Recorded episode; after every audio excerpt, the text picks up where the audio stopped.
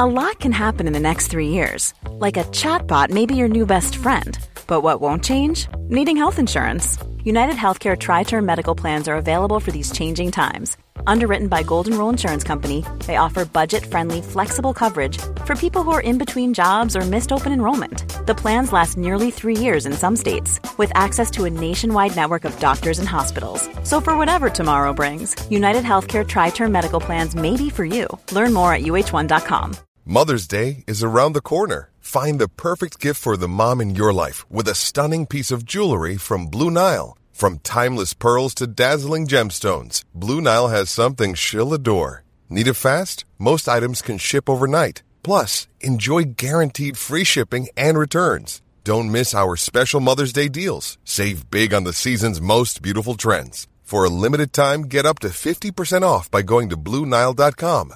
That's BlueNile.com.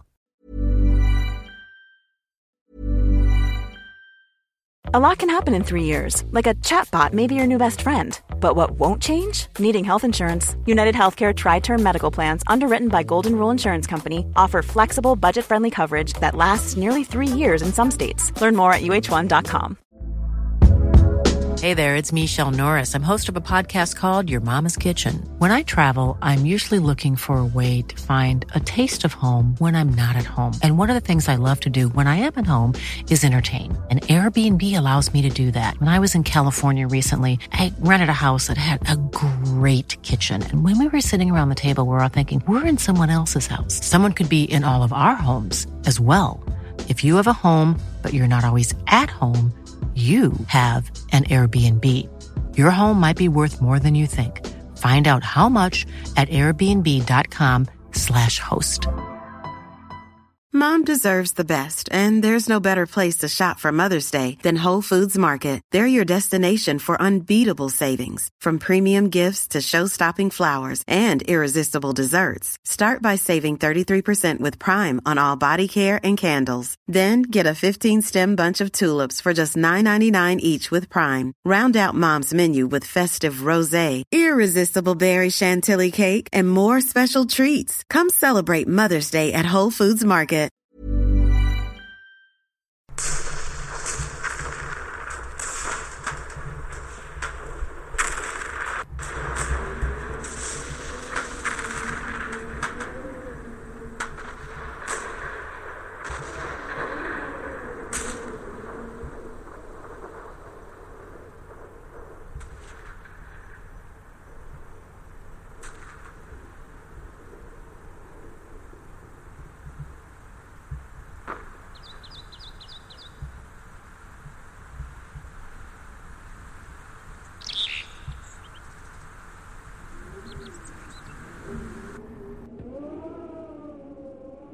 Today is the 11th of November, 2018, and on this day in history 100 years ago occurred the following events.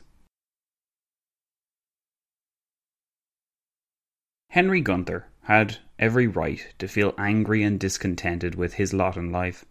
Hailing from Baltimore, Maryland, the son of parents who were themselves the children of German immigrants, Gunther had not signed up alongside many of his countrymen when the initial declaration of war was made by the United States on Germany in April 1917.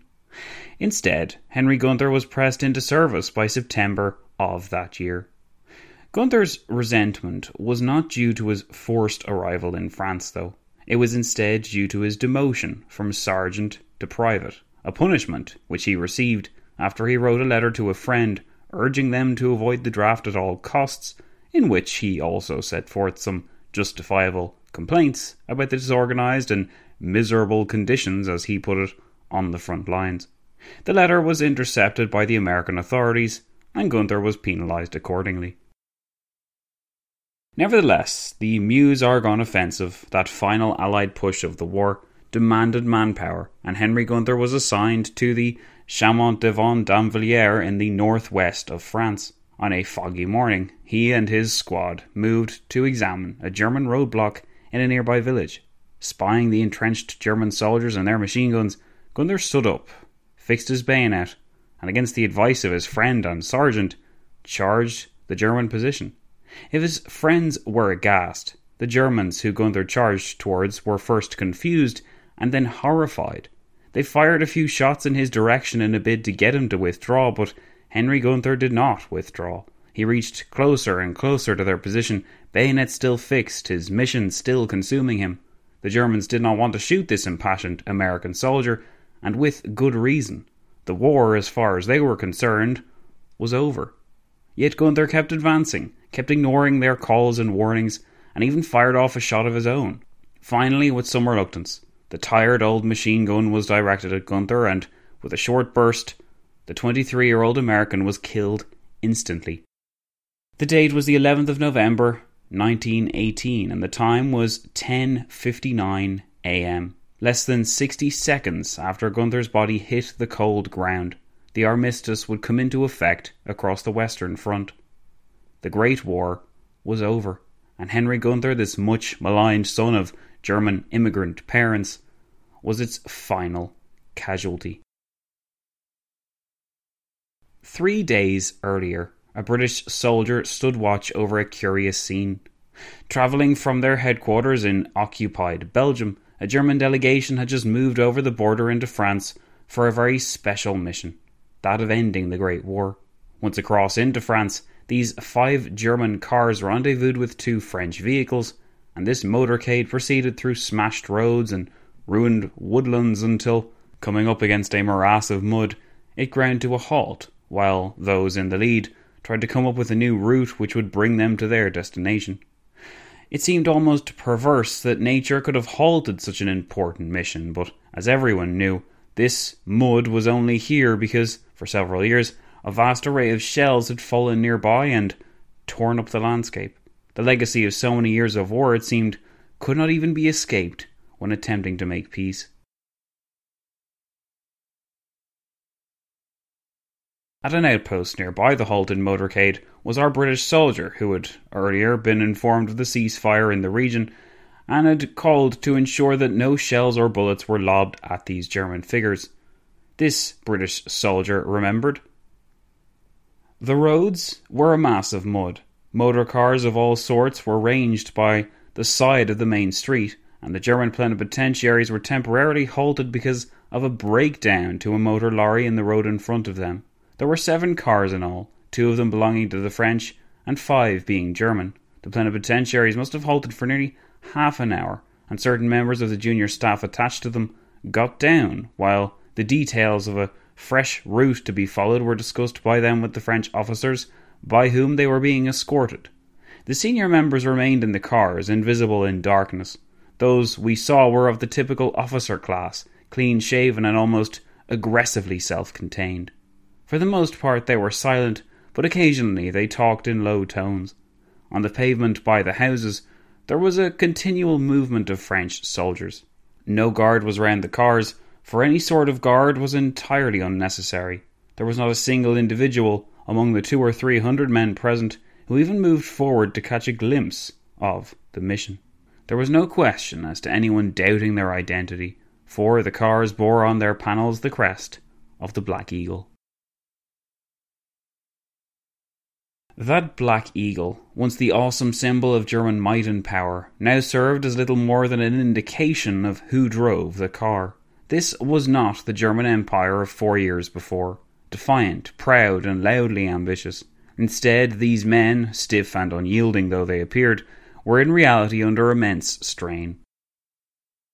It was up to these men to negotiate an armistice with their enemy, the same enemy who they had invaded, whose lands and infrastructure they had spent the last four years grinding into dust, who they had once attempted to bleed white.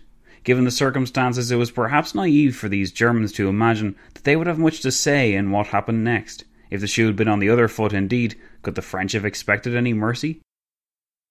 These men personified the end of the war. Within the next few days, their actions would be felt around the world and would effectively define the 20th century for better and for worse. Six hours before Henry Gunther's death, this delegation had completed its work, as that famous scene on the train carriage in Compiègne, some 40 kilometres north of Paris, took place. Between 5:12 a.m. and 5:20 a.m., the German delegation signed on the dotted line, and by so doing, they agreed to end the war. The armistice, it was understood, was a temporary measure and would be cemented through international law's many processes with a conference of nations due to take place in the near future. Even at this early stage, the terms of the armistice were suitably harsh. Negotiation with the Allied delegation was out of the question, though, and since the Germans' arrival at Compiègne, it had been intimated that any failure to sign would lead to the collapse of Germany as they knew it.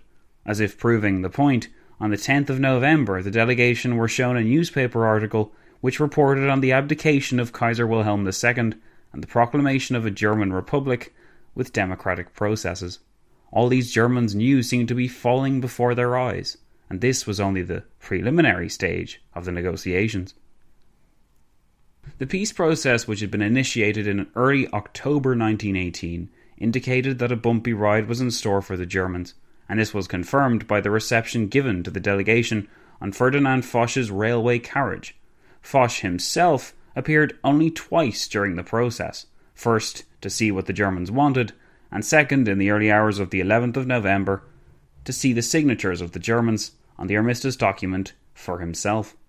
The armistice contained a total of 35 terms, of which the most important included an immediate cessation of hostilities the occupation of the Rhineland by the Allies, the evacuation of the Low Countries and of French territory which was still clung to, the identification of minefields on land and sea, the renunciation of the Treaty of Brest-Litovsk which had ended the war with Russia in the previous March, and the surrender of all submarines and ships.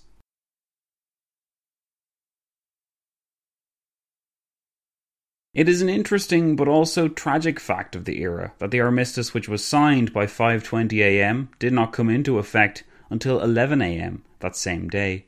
This interim period bore witness to some incredibly last minute, literally, incidents as the Allies worked to maintain pressure upon the Germans up until the final moment. These tactics resulted in a groundswell of activity in some regions as local commanders attempted to seize the best positions once the informed Germans withdrew. In one sector, enormous American guns continued to fire at the German positions right up until 10:57 a.m., safe in the knowledge that their payload would still arrive within the deadline, but still far behind enemy lines. In the league of unfortunate soldiers to join the late Henry Gunther was also the Frenchman Augustin Trebuchon, the Brit George Edwin Ellison, and the Canadian George Lawrence Price, who were all killed in action in the hour and a half before the armistice came into effect. These individuals were not alone, though. An incredible 10,944 casualties were suffered by both sides on a single day, that day being the 11th of November, with 2,738 of these confirmed killed. The First World War, the Great War, thus ended in the same way as it had begun with scenes of tragic waste on both sides, as the politicians and generals played God with their men's lives. Indeed, the Allies need not have worried about any German military resurgence. Contrary to what the vile legends perpetrated by the likes of Ludendorff and Hindenburg would claim, the German army had been defeated. While those military leaders made much noise about the waking up of the fatherland, the stabilization of the front, and the importance of standing up to tank panic, Crown Prince Ruprecht of Bavaria clarified the true state of affairs in the country in late October with the following stark declaration Our troops are exhausted. In general, the infantry of a division can only be treated as equivalent to one or two battalions, and in certain cases, as only equivalent to two or three companies. In certain armies, 50% of the guns are without horses. The morale of the troops has suffered seriously, and their power of resistance diminishes daily.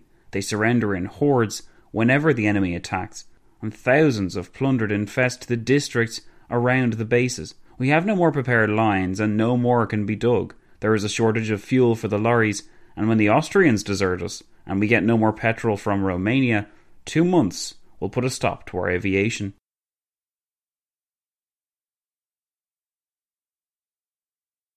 Several points can be gleaned from this desperate rant, not least of which was the anticipation of Austria Hungary's imminent surrender, which took place on the 3rd of November, and which ended the Italian front of the war as well.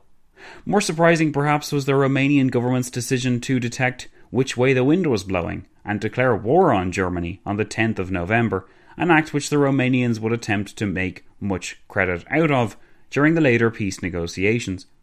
The month of October can be seen as a struggle within Germany between the civil government's desire to make peace and the High Command's refusal to accept reality. In an about face which has always puzzled historians, Ludendorff and Hindenburg had insisted on making contact with the Americans through intermediaries in early October, only to condemn the very notion of a negotiated peace a few weeks later. This, some historians believe, was a result of their realization that the terms were far harsher than had been expected, to absolve themselves of responsibility for what followed, as the civilian government did its best, and to handily craft the stabbed in the back myth which became infamous, the duo argued for a fight to the end which they knew full well was impossible. On the 23rd of October, in response to the probes from Germany's representatives, a note was received from the US President. Woodrow Wilson claimed that the Allies would agree to an armistice, but added a statement which profoundly affected the future of Germany when he said, The nations of the Allies do not and cannot trust the word of those who have hitherto been the masters of German policy. The government of the United States cannot deal with any but veritable representatives of the German people, who had been assured of a genuine constitutional standing as the real rulers of Germany. If it must deal with the military masters and the monarchical autocrats of Germany now, it must demand not peace negotiations, but surrender. We can glean much from statements like these. The first is that Woodrow Wilson's remarks here persuaded those in the German government that a democratic revolution of sorts would have to take place in their country, and the Kaiser would have to abdicate before the Allies would consider dealing with Germany on reasonable terms. In short, this meant that if a regime change was not facilitated, Germany would be invaded, humiliated, and destroyed. The pursuit of the lesser of two evils led German officials to stand up to the duo of Hindenburg and Ludendorff and to advocate for the unthinkable so long as they had the bargaining power left to do so. Second, we are drawn to the suggestion in this extract that Woodrow Wilson expected the Germans would be able to negotiate a peace if they engineered a regime change. Once this revolution took place, the Kaiser abdicated and a republic was proclaimed, the German civilians left behind to lead the country into these anticipated negotiations were to discover to their immense resentment, anger, and bitterness that Germany would not be allowed to negotiate anything. Instead, she would be dictated to, first in the armistice negotiations, and then during the Paris Peace Conference. What was more, German delegates would not even be invited to the Paris Peace Conference until the final stages of the process, when the terms for Germany's future had already been determined. German delegates would have several issues with the way their country's future was being decided during the Paris Peace Conference, but one pressing one was that they had never been consulted or invited to take part until it was too late. This, they insisted, was in direct contravention of what had been suggested and agreed to in spirit. In spirit, perhaps, but not in law or in principle. If Woodrow Wilson harboured intentions to treat Germany fairly and to invite her to the anticipated peace conference, then he was in the minority.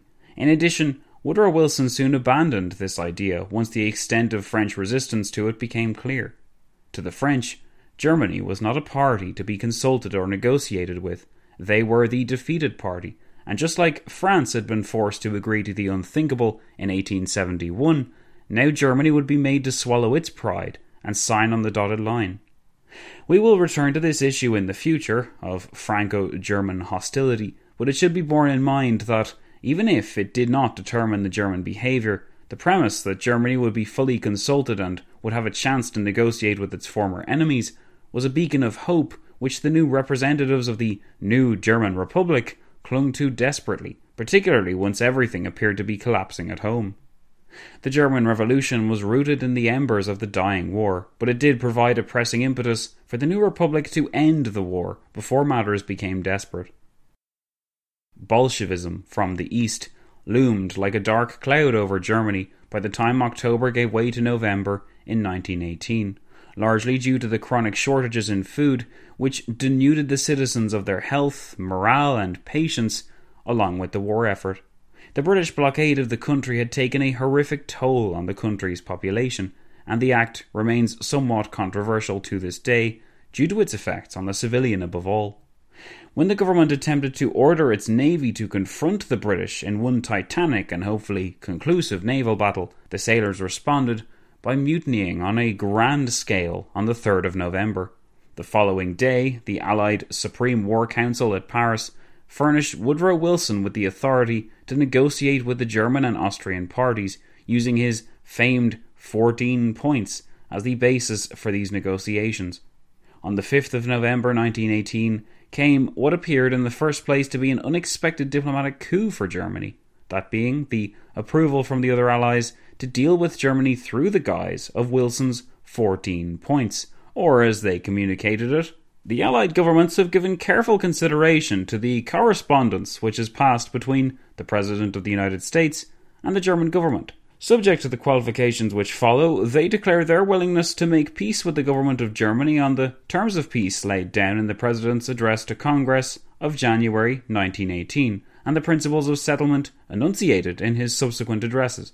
They must point out, however, that Clause 2, relating to what is usually described as the freedom of the seas, is open to various interpretations, some of which they could not accept.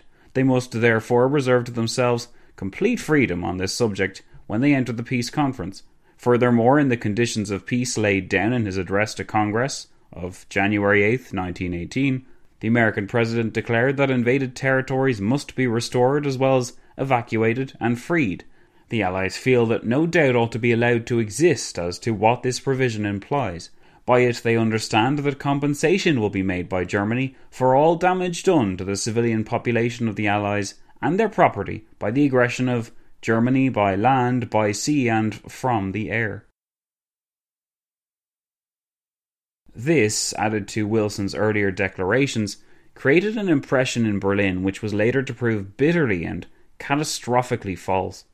There was not much time to consider the sincerity of the offers, though, as Germany had begun to crumble from the inside out, with a further revolution taking place in Munich on the 7th of November. The following day, as we saw, the German delegation met with Ferdinand Foch's assembled delegates. Foch, having been given responsibility for directing the war in its final stage, had also been given responsibility for ending it here. Over the 8th to 11th of November, Foch's was the sole opinion that mattered, and he was a tough taskmaster. Alarmed though they were at the intractability of the Allied demands, the countless pressures and rumours from home worked wonders to persuade the Germans to sign. As they stepped out of Foch's carriage at Compiègne, few could have anticipated that it was not the last time French and German representatives would sit across from each other in this carriage and hammer out a peace. Next time it happened, 22 years later, the roles would be reversed. It was nonetheless on this day in history 100 years ago that the armistice was signed. Six hours later, the Western Front was quiet at long last, and the living nightmare which had engulfed Europe was over. It was said, never to return again. For the next eight months, the world would be consumed with another mission that of making this armistice official through a peace conference. It was to be a peace conference like no other, as more nations than ever before flocked to Paris, the new capital of world diplomacy, for a once in a lifetime experience. Outside the confines of this city, a new world was being created. The old world was crumbling to pieces, and people of all ages and races were paying the price. For the next eight months, therefore, we will be tracking these events and processes until we reach the point on the 28th of June 2019 that our ancestors reached before us, when the Great War was terminated, and peace appeared to have crowned a brand new era of human history. The reality was less optimistic and, in the end, far more tragic. But it is our task to unwrap all that happened in this supremely important and misunderstood era of history. If you're ready, then make sure you check the feed as I introduce this very ambitious project to you, history friend, and explain what is to come over the next eventful months.